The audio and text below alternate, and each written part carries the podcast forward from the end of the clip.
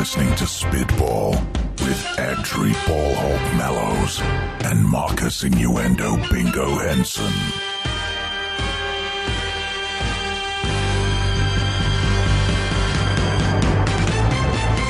Hello and welcome to episode 59 of Spitball. I'm your host, Adri Ballhawk Mallows. Joining me this week is my favourite co host. I'm hoping he's your favourite co host too. It's the one, it's the only. Marcus Innuendo Bingo Henson. How are you, buddy? Ta-da! I'm good, thank you. Good, good. How have you been since last week, fella? No, I've been I've been really well, thank you. Um, crazy busy. No, really good, thank you. Excellent. How are the young Marjon Lions doing? Pretty pretty good actually. I had another couple set of games recently. Um, came away with a, a draw and a win. So it means our in our, our, our young little record um, so far, we stand quite proudly at two wins, one draw, and a loss for the year. So smug mode. Yeah, indeed. It's that little uh, Red Dwarf reference there. Engage Smug mode. Smug mode engaged. well, if we're going to think of smug mode, I'm just going to take a quick minute now rather than boring everyone later in the podcast. Going to get it out of the way and say we had a fantasy league with eight teams in it this year. I had to end up having two teams in it because we couldn't get the, the eighth player signed up in time. And guess how many teams I have in the playoffs? Two. I have two teams in the playoffs. There's my smug mode. How does that make you feel? Innuendo Bingo. Uh, firstly, I want to apologise to all our avid listeners um, for that outburst right there. I'm sure. Just give Adri a quick shake. and he might return back to, might return back to his senses. Uh, maybe we'll see, but I'm, I may stay hyper for the rest of the show because I am buzzing. On with the show. Who are you? I don't even know your name. What's your name? Turn around. Let me see your name. Turn around. Let me see your name. Turn, turn around. I don't know you, bro. You're having one of those days. Hey, baby, you're having one of those days. I say that to say this. If you wouldn't have did what you would have did, then we wouldn't have been where we was at to get what we got. That just don't make no sense, dog. Marcus, put your shoe on. Put it on. Jeez. I can't face with these clothes. I'm my teeth. We gotta trim my tooth. Wish I had some gold so you can buy me some teeth. Now we come to our game recap from week 14 around the NFL. And we are going to start this week by letting Marcus go through this segment. I let Marcus choose the games this week, so Marcus, take control, baby. Well, we might as well start off with the most recent game, the the thriller up in Lambeau. The thriller in the chiller in Lambeau. Oh, yeah.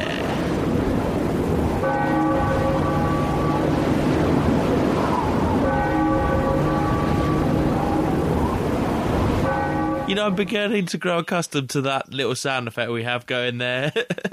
Part of me feels like I, I have to have it at least once a show, otherwise I'm just not doing my job properly.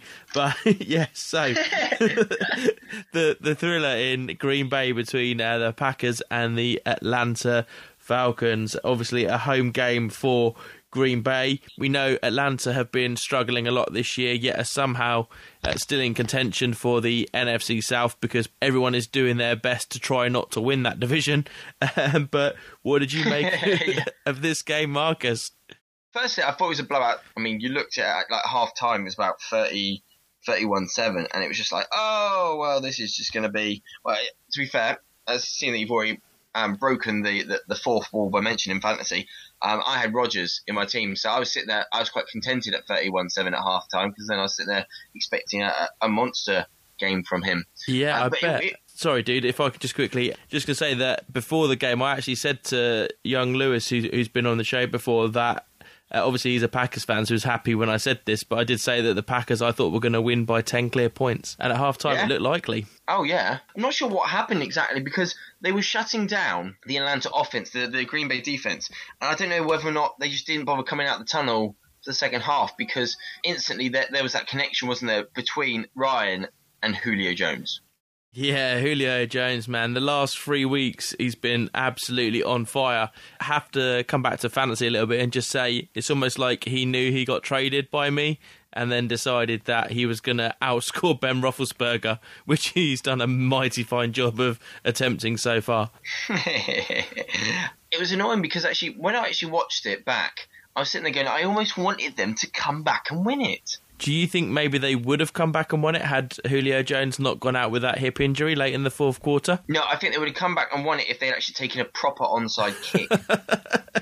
um, well, yeah, there is always that as well. Um, do you want to try and maybe do your best at describing that for our listeners out there if they've not yet seen Atlanta's attempt at the onside kick?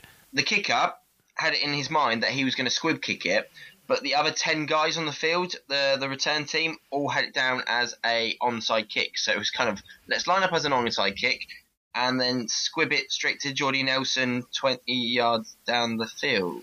So, for those who may not know what the onside kick is, uh, that's an attempt by the kicking team to try and recover the ball after it has travelled at least 10 yards. And if it doesn't travel 10 yards, it has to hit some part of the opposition's body before they can recover it. Uh, a squib kick is just a much shorter kick than normal and normally bounces about four or five times somewhere in the middle of the field before it then gets recovered. It's normally used, I would say, the squib kick to stop the opposing kick returner when you know they've got a great kick returner like Devin Hester, for example. So if you're kicking against Atlanta or uh, uh, Goodwin for the Bills or CJ Spiller, you would tend to squib kick it so that you don't give them a chance to get a decent return. Yeah, so uh, that's a big whiff on the onside kick attempt from Marcus. The squib, the squib side. Should we call it a squib side kick? Squib side kick. nice, yeah, and a cue funny noises, yeah, indeed. So, other things from that game. How about Jordy Nelson? Him and Aaron Rodgers at the moment. Man, I don't know that anyone can actually stop that pairing, can they? I don't know. I mean, you looked at the the finesse and the just the, the, the touch and the timing, especially the the sixty yarder, because this is sixty yarder going to. I believe they were saying it was something silly like a, an eight mile uh, wind. Oh, well, eight mile an hour wind.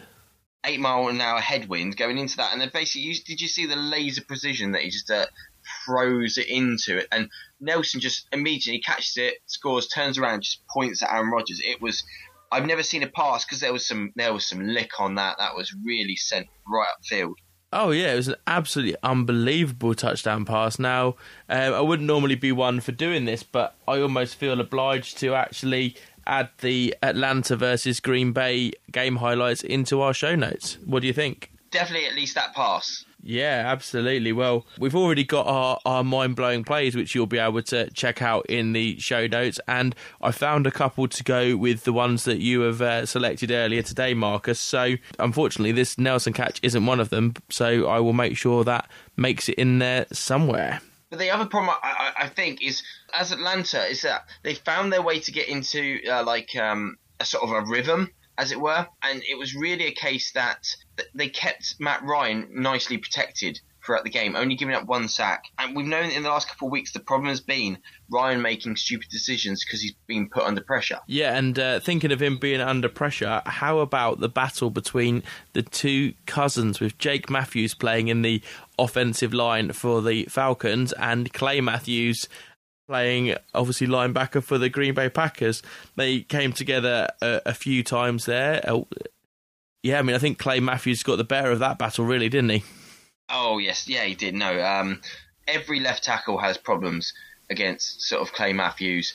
He did a fair enough job uh, uh, as far as keeping Matt Ryan standing upright. It was just a lot of the time you saw him having to use some elusiveness actually that you don't realize. You don't think of Ryan as a, a more elusive. And then I guess in the same way you don't really think of um, Rodgers as a, a, very elusive quarterback, but actually if he needs to put on the Jets, he can. Well, yeah, just coming back to that one sack, of course, that was by Clay Matthews. And when you watch the highlights back, it almost actually looks like Jake Matthews is expecting Ryan to some throw some kind of quick pass, whether it be a quick slant or a quick, quick out, because he just basically bumps Clay Matthews twice and then lets him go as if Ryan's going to have already thrown the ball, so it didn't matter that he goes past. Yes, and you can see actually what happens is Ryan steps up into the pocket, and I don't think he was ever supposed to step up into the pocket because you notice how Matthews, this is Jake, uh, when I say Matthews, Jake Matthews, he pushes him out to his exterior, and then it was almost as if he's, I don't know what he's supposed to do, if he's supposed to break out then from there,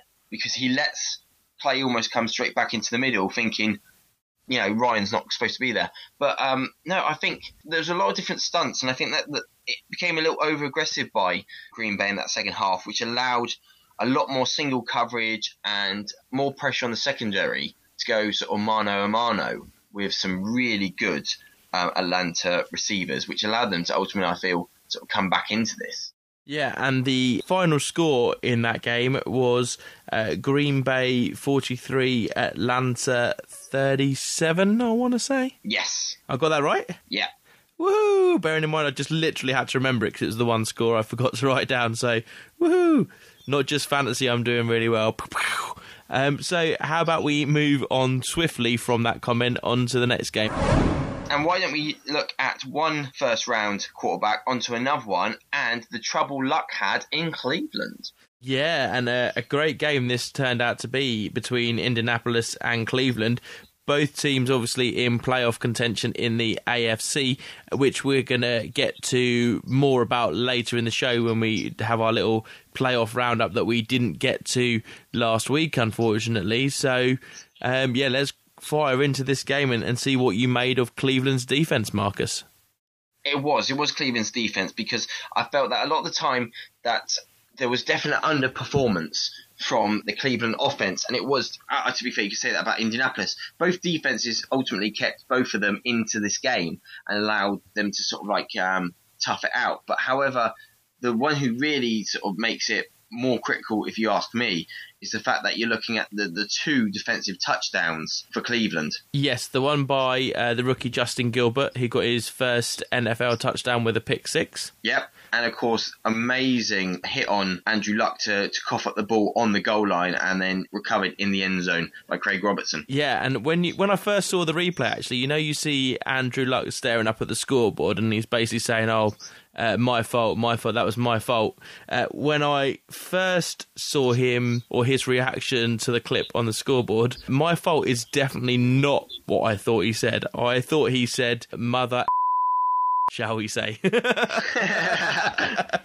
uh, which in itself would have been quite comical had that actually been what he said. But of course, we all know he's a lot more composed than the likes of myself and a lot more civilized. So just a simple "my fault" is is all he said. I'm not sure what was the trouble because it's been such an inform offense.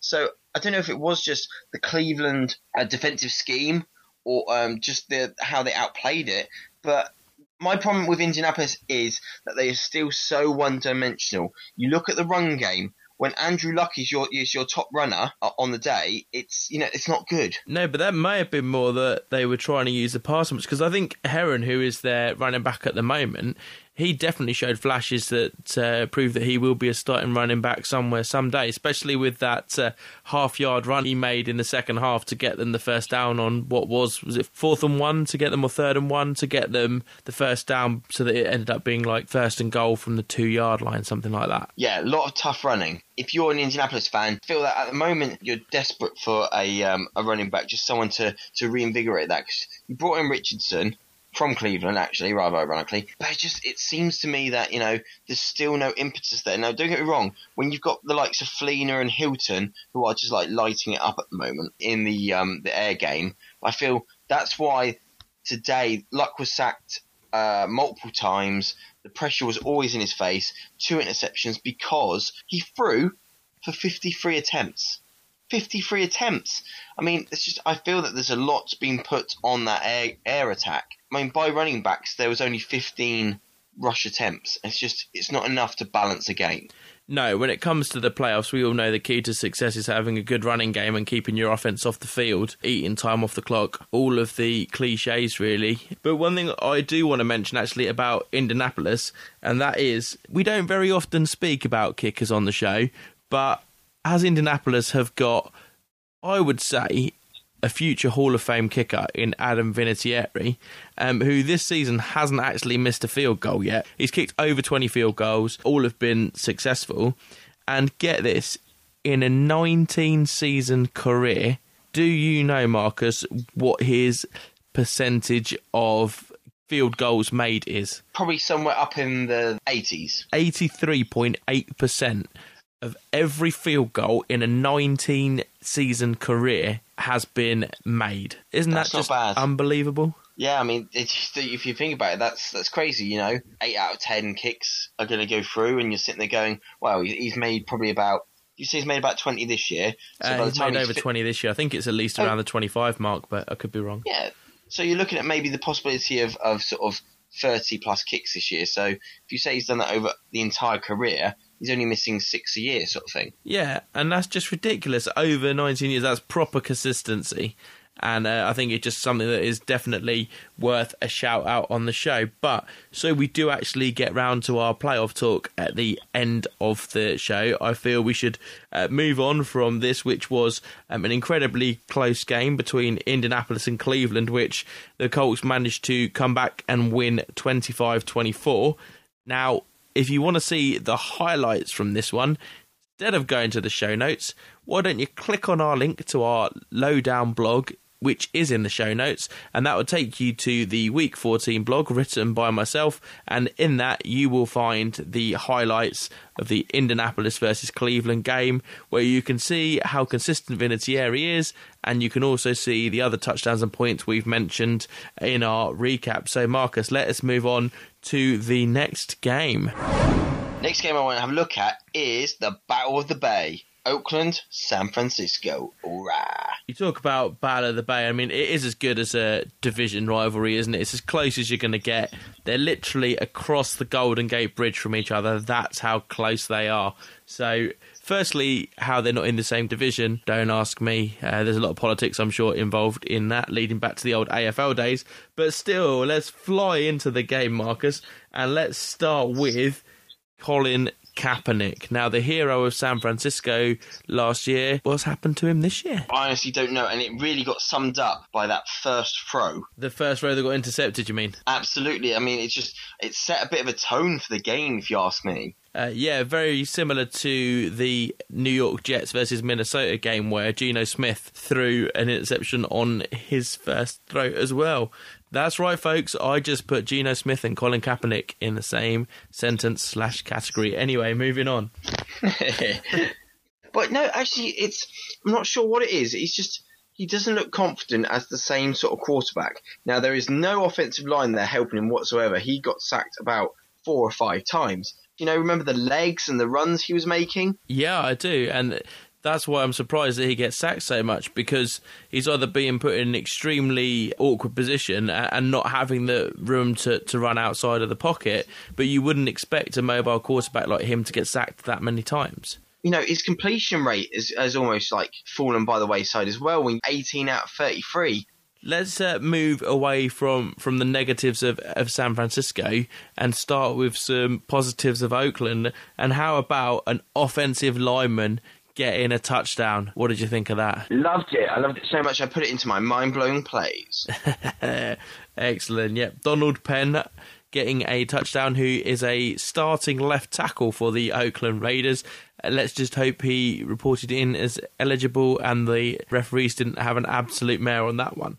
Um, also, Mychal Rivera, the tight end for the Raiders, had another big game, had over 100 yards, and the Oakland Raiders themselves have now won two out of their last three games. Have they finally found what they've been missing the rest of the season, or have they just got lucky with the quality of their opponents? Yeah, I'm not sure about that um, because I think it might be like. I mean, if I remember last week, um, either, either you're saying that the Rams are quality, um, which thank you, um, but it's. I think what it is is they're starting to find what they do because if you ever actually look at how Derek Carr did it, a lot of the passes were in that nice safe. 10 yards and under. And so he had a high completion rate, but at the same time, he was just getting the ball out of his hands quickly and letting guys try and make a play. And a lot of time it was, there was quite a lot of yards after the catch. Um, the likes of sort of Holmes and, and especially Reece, very useful player out the backfield, and he's sort of like sort of using the tight ends a lot to actually create this sort of nice, quick, fluid passing game. So that way, Carr isn't in awkward situations like Kaepernick was put. Absolutely. Um, well, what we're going to do is we are going to finish uh, that uh, game recap there. And I think, Marcus, we only have time for one more out of the two games we have left to cover. Now, I'm going to leave it up to you as to which game we go with. Bear in mind that we're coming on to the playoffs later. Which game are you going to pick for us to go through now? The one to go for is one that really ha- played heavy on playoff implications. And so uh, we're going to have a look at Miami and Baltimore. An excellent choice there, and I was hoping I was steering you in that direction. A great game, uh, big playoff implications because both teams are vying for a wild card playoff in the division. And Baltimore, to be fair, are actually even playing for that division title in the AFC North. That whereas in the NFC South, everyone's doing their best to try to lose that division, um, in the AFC North, you would say everyone is doing their best to win that division, with everyone on an over a .500 winning percentage. Absolutely, and that, this is why it's so closely contested. I mean, you look to what's happened coming into this game. Um, Baltimore, they, they lose Ngata due to uh, an offence with performance-enhancing substance. Can we call him? Um, Uh, can we call him Nada, which is I think his name Nad- Nada rather than Nutter.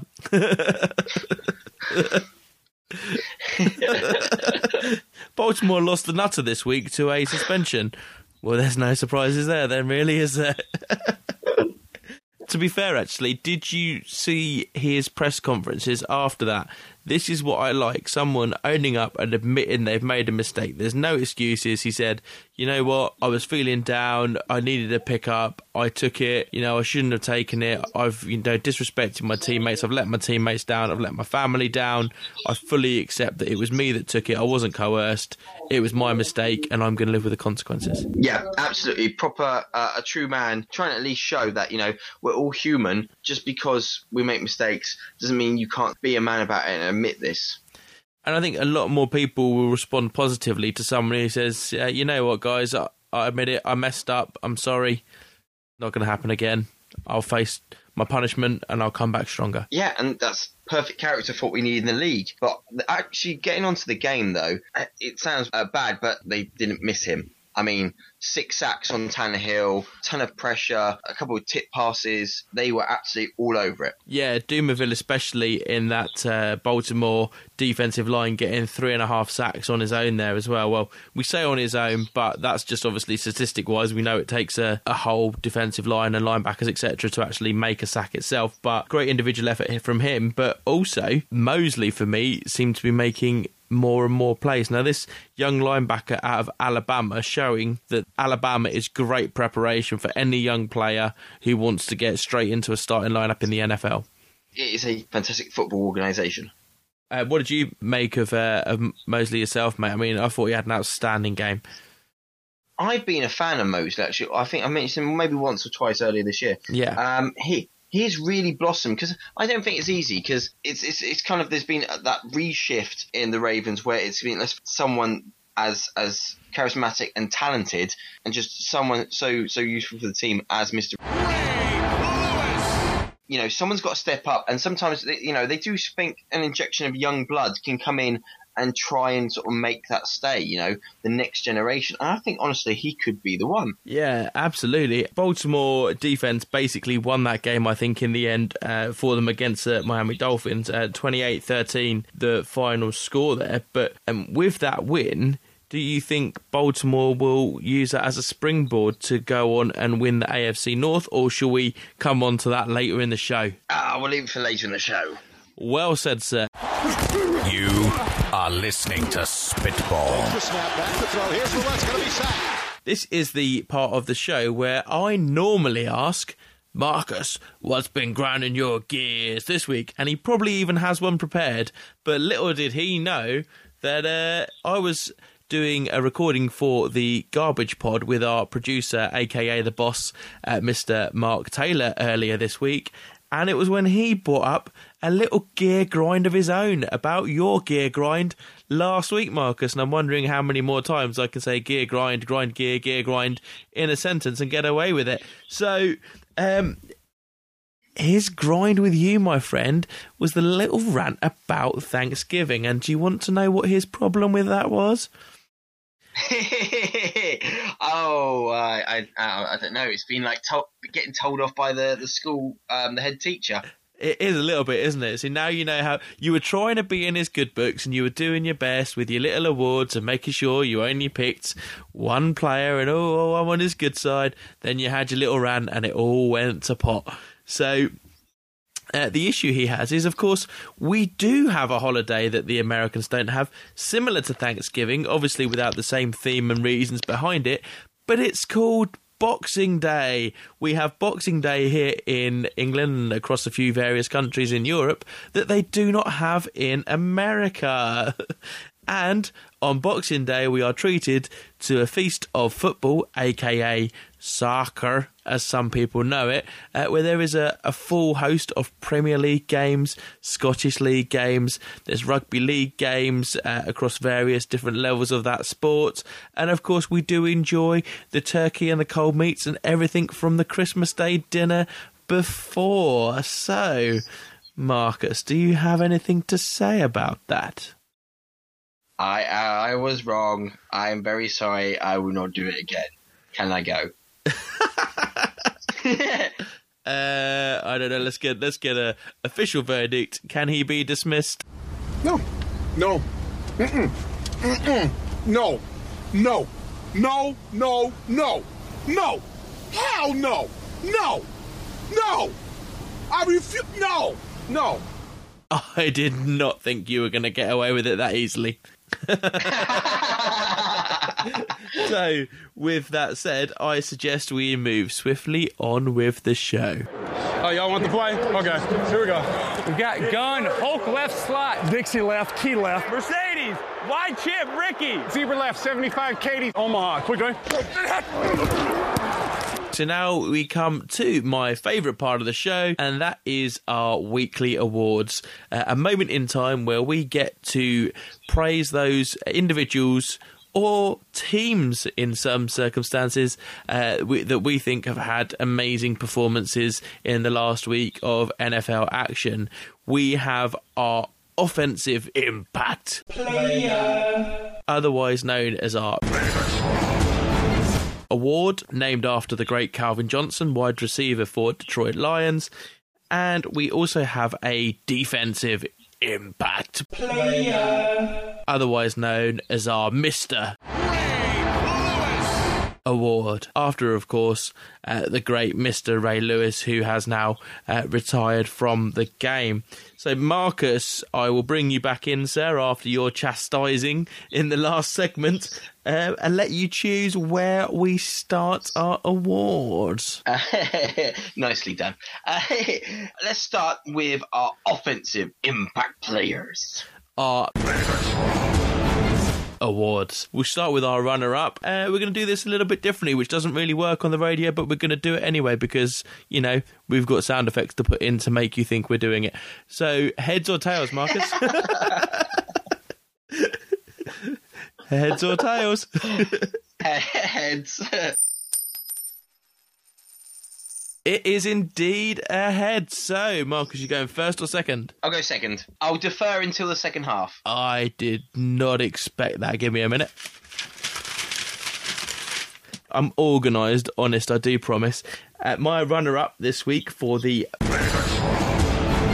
award is Jordy Nelson, wide receiver for the Green Bay Packers. I mean, we've seen week after week, and I know we've mentioned him a few times on the show before, but this guy, even when he's being kept out of a game like he was against New England last week, he still found that one moment where he managed to torch the best cornerback in the game uh, and get a touchdown. This week, uh, he was up against the Falcons, who don't have that sort of quality in the backfield.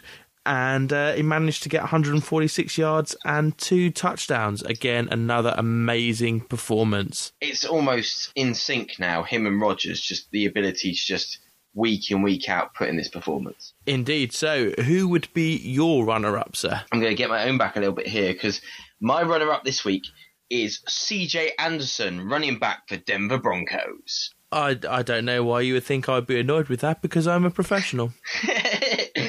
but I, I really love this. This was a dogged performance by him. 21 rushing attempts, only 58 yards, but three touchdowns. He did what he needed to do. Keep the chains moving. Gain. It's all about the small gains, keeping the clock running, burning that out. And then, of course, when he's asked to punch in short on the goal line, he does that. Make sure he gets some points on the board. Yeah, I thought it definitely shows a uh, a swing in how Denver are looking to play the game at the moment. Almost like they're gearing up for the playoffs and just trying to heavily rely on that running game to see them through, especially close matches when they come against better teams uh, than Buffalo. I have to be honest about these things.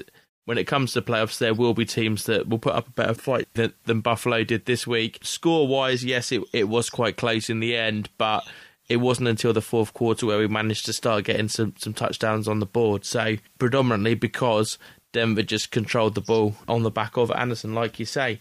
Okay, so we move on now to our winners. And as you deferred, does that mean you're going to now give your winner, or have you deferred so that you go first in the defensive impact? Players. Yeah, that's what I meant. So I'll get to go first on Mister.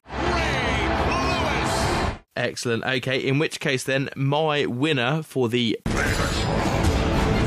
award is Le'Veon Bell, running back for the Pittsburgh Steelers. Again, another player who we've mentioned a few times on the show before, but this is just going to show you that in the short space of time we do have to talk about American football, uh, the impact this guy is having for the Steelers.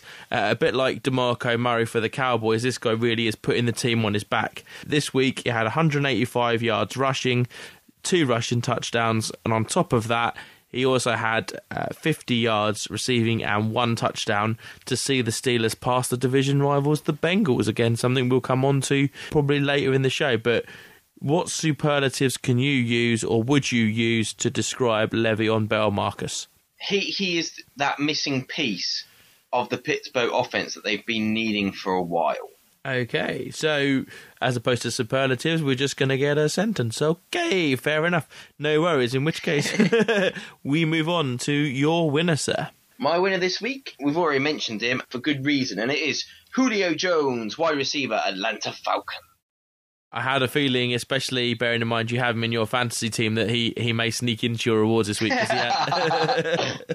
but but why don't you go ahead and, and, and, fill our listeners in on, on why he is your impact player? 11 catches, 200 and 59 yards and a touchdown. I honestly think if he hadn't gone out with a hip pointer, that he could have actually managed to help string back some kind of awesome comeback victory for the Falcons. I think they were a little hard done by with the fact that some bad game management sort of let them down as well.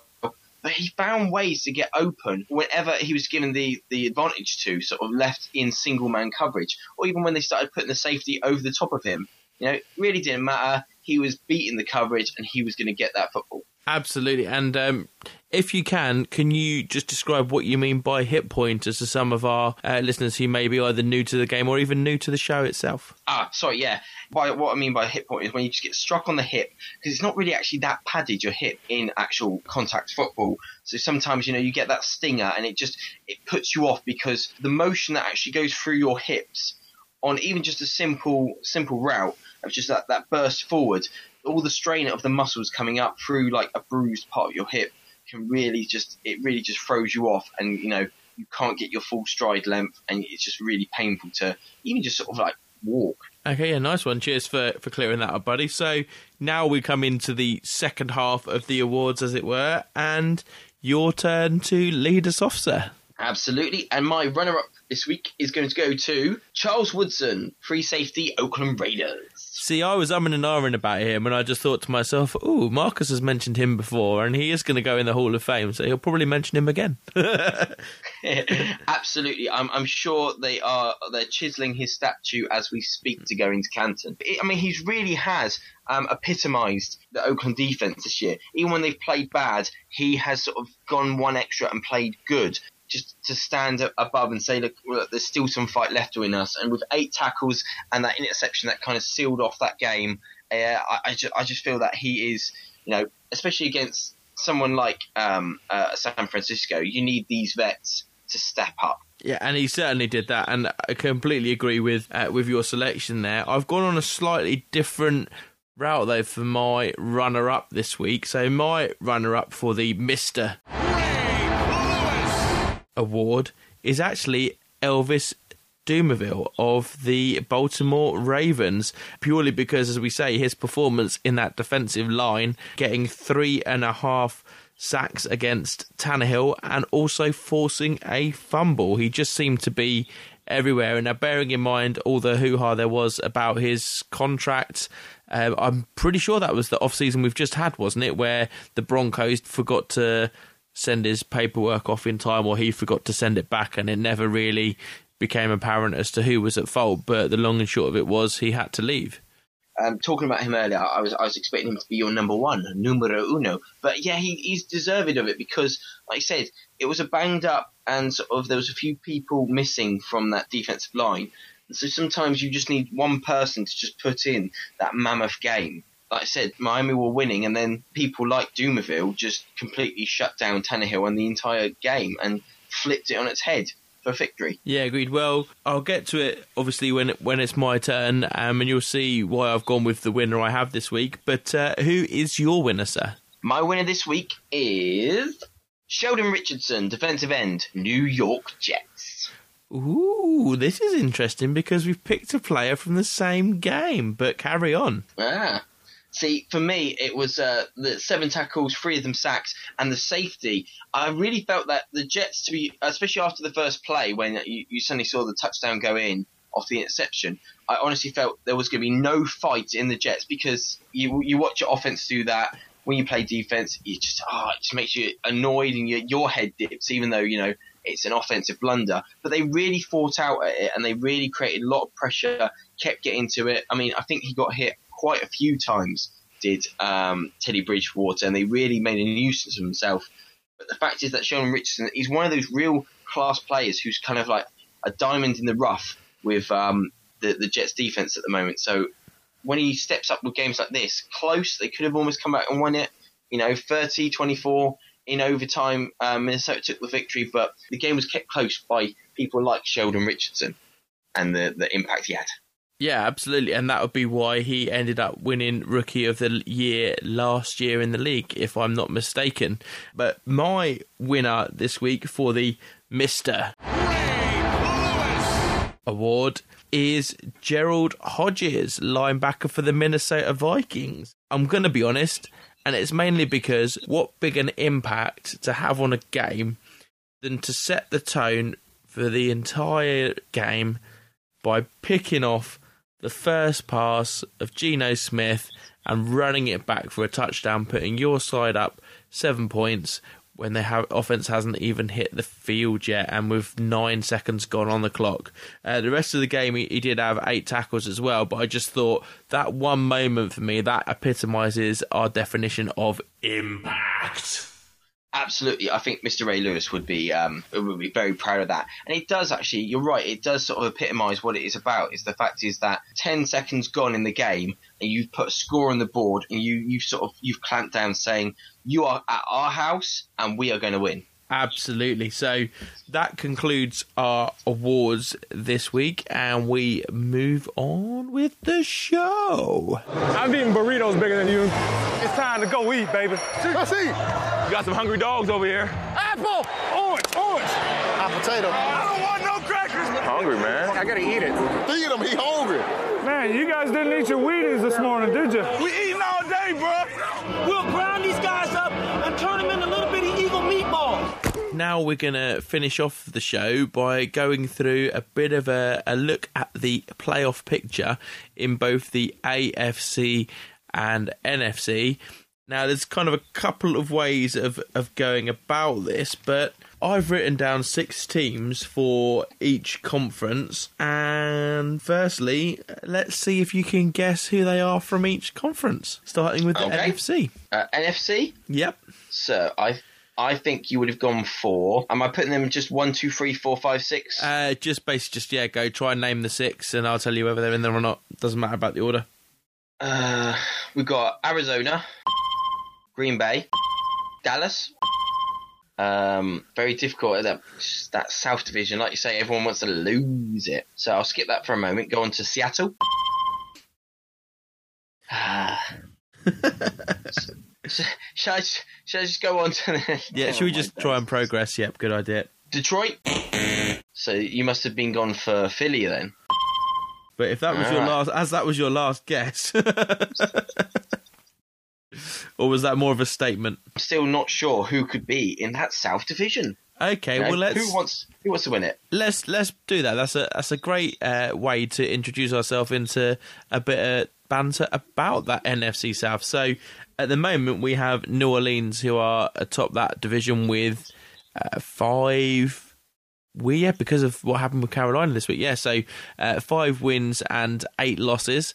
And behind them we have uh, Atlanta who lost this week, so they're on four and I want to help out with my maths four and nine, I do believe, uh, with Carolina behind them with four, eight, and one.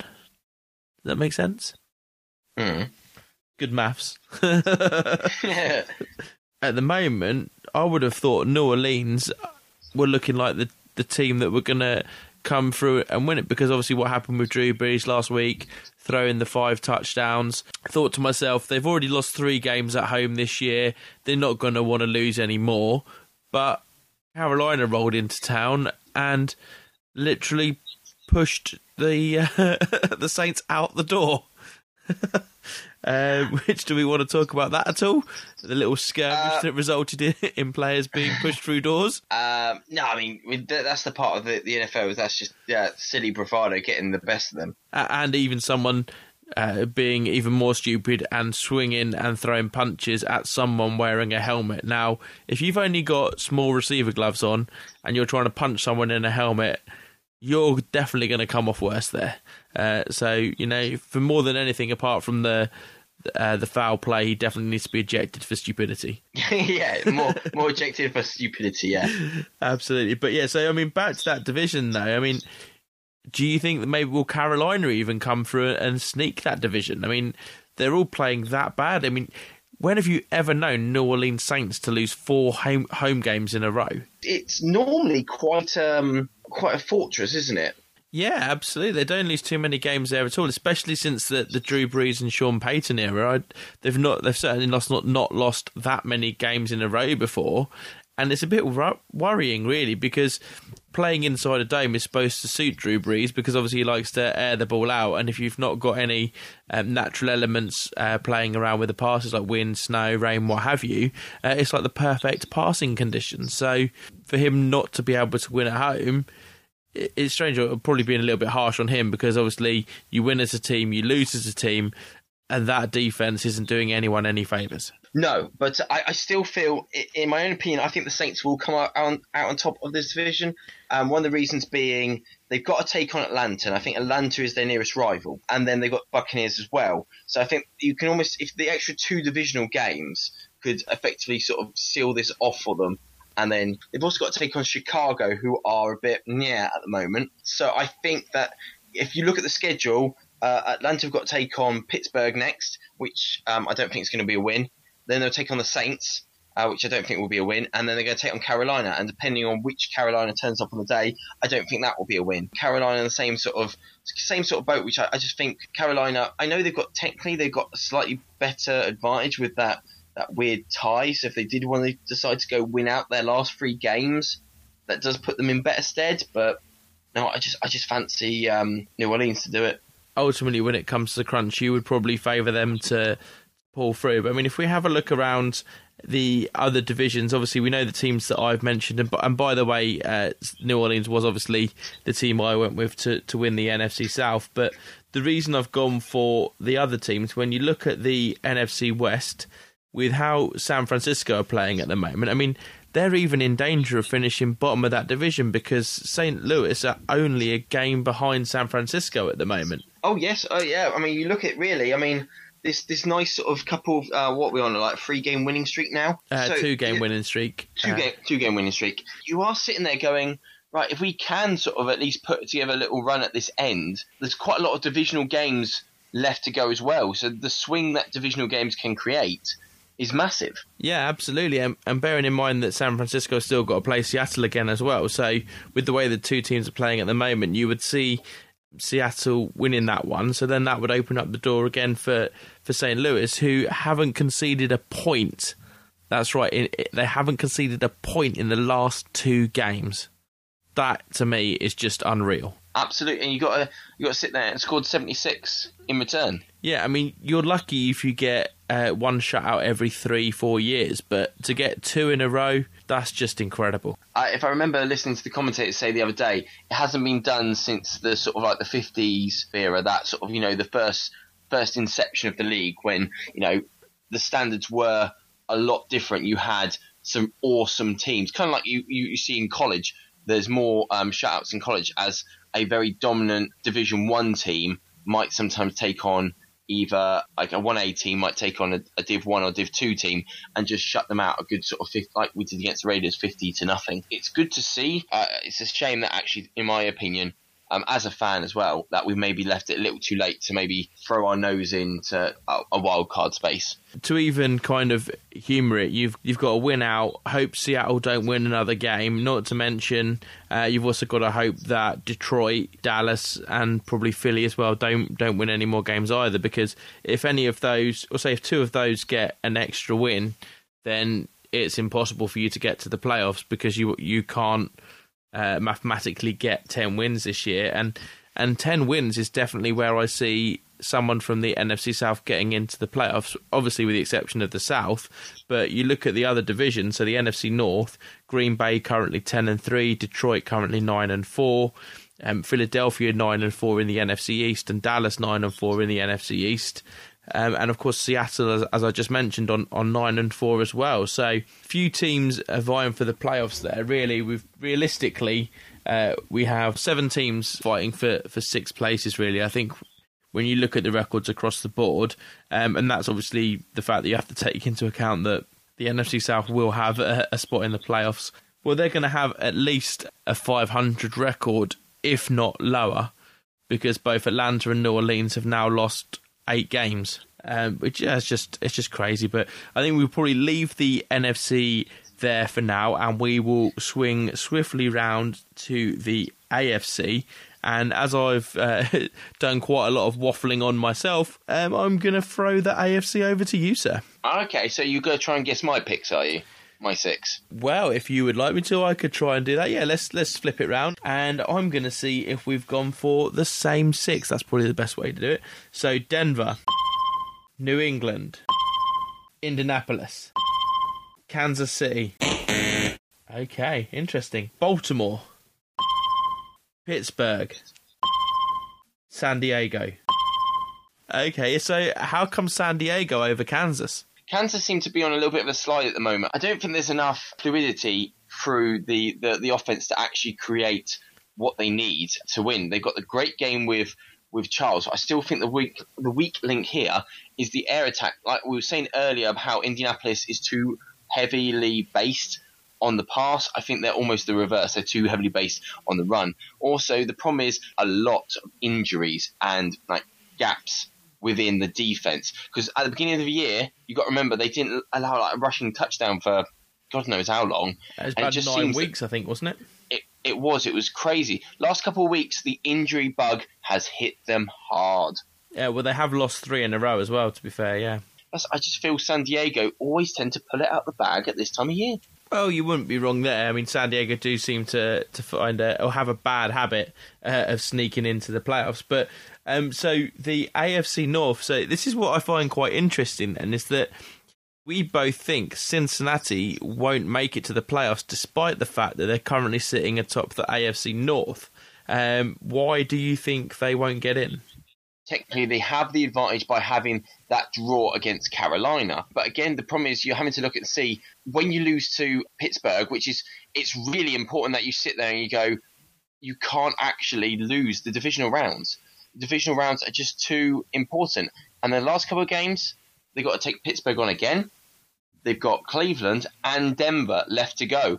I honestly think that could just be a four game losing streak, taking as well the fact that this game they've just lost against Pittsburgh. So losing four in a row, they suddenly drop and like boom, boom, boom, boom. They're just almost down and out to the eight, seven, and one category. I would agree with that because I think when you look at the way the teams have started to play over the last couple of weeks, Pittsburgh and Baltimore definitely look to be the stronger. And when it comes to the divisional games, um, they do tend to have an advantage over Cincinnati. Um, although Cincinnati have managed to find a way into the playoffs the last couple of years, yeah, things are changing this year.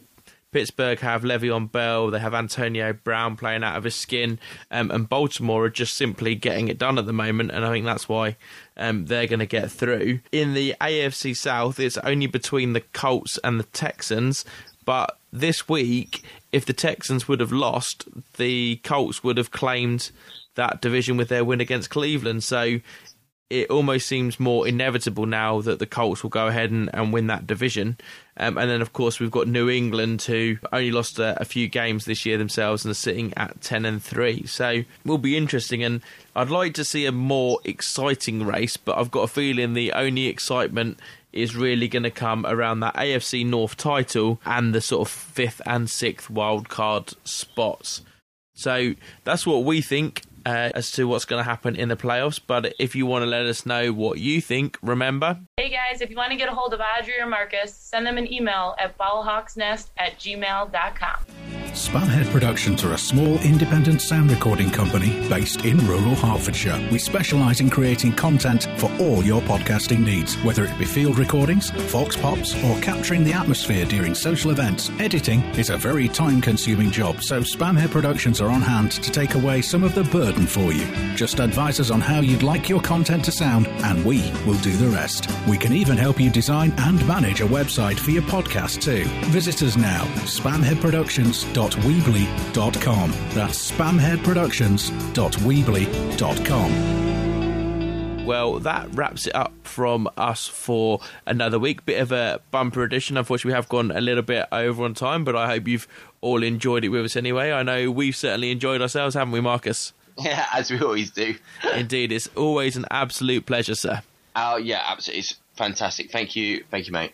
And guys, if you want to get in touch with the show, remember. Hey guys, if you want to get a hold of Audrey or Marcus, send them an email at ballhawksnest at gmail.com. We are also downloadable on iTunes, and our more recent shows are rebroadcast on the 1800 online network, a link to which is at the side of the page. So until next time, football fans, stay safe, take care, and thanks for stopping by.